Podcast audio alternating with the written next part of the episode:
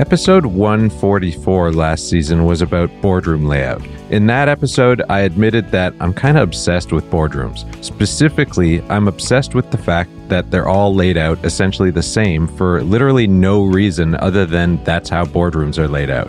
If you're at all convinced that your boardroom layout is an important condition for decision making, then ask yourself what favors is a conventional layout doing when it comes to generating inclusive dialogue in an efficient time frame or when it comes to stimulating the generation of interesting ideas and perspectives? The answer is likely no favors at all. So, what's stopping you from just changing the layout right away?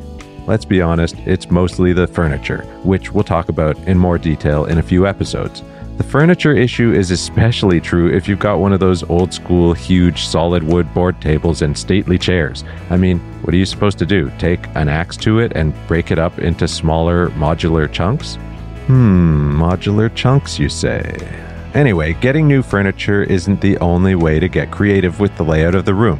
What other rooms or spaces in or near your organization might be more conducive to the type of dialogue we really want during board meetings?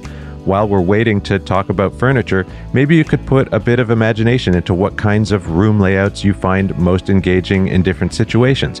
Try not to only think about boardrooms or dining tables, but also hanging out in a living room or maybe a kindergarten classroom or a party or any other thing that might spark a different kind of vibe than what we're used to in a conventional boardroom.